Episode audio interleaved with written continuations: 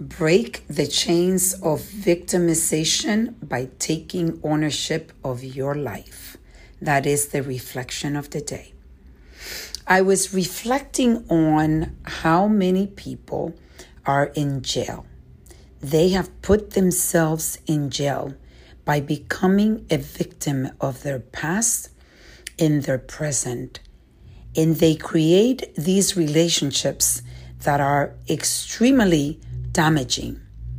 But it's like a cycle, it's a vicious cycle where you believe that you are a victim, that this person is doing this to you, and therefore you're not able to really advance. You're not able to succeed. You're not able to get out of the marriage. You're not able to do much. So you get stuck in a jail.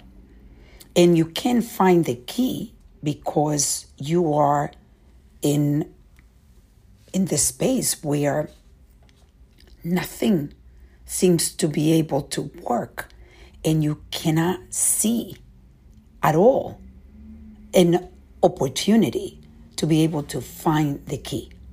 So you're stuck.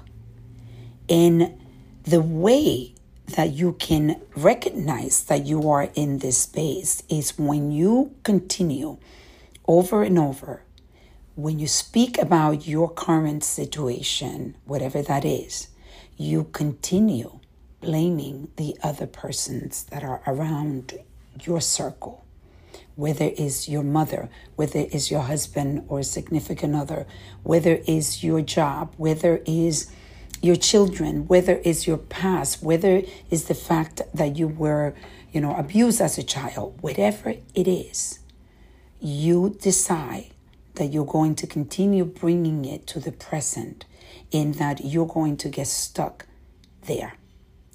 It is your responsibility to get unstuck. It is your responsibility to find the key. How do you find the key? With this is simple. It is a simple solution, but in a, a very difficult one to implement. And the solution is that every time you are blaming someone else for what is happening in your life, you put the finger at you and you'd say, not blaming yourself, it is, I take responsibility for what is happening to me at this time in my life. I am the creator of my life. I am the one that is responsible for taking the actions that I'm taking. So when you start doing that, and then at the same time, you are start to be gentle with yourself. Yes, I can change. Yes, I can do this. And I will no longer be a victim. I will not no longer allow myself to be a victim. Because when you're a victim, you will be stuck. So you need to reflect and reset on a daily basis and be very aware of how you have become or are becoming or you are a victim of everything that is happening in your life.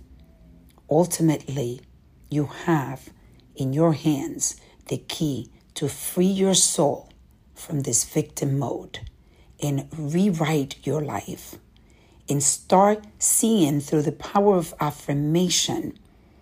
You start loving yourself, you start feeding yourself this positive energy and positive affirmations, then you're able to reflect and reset and recreate a new life.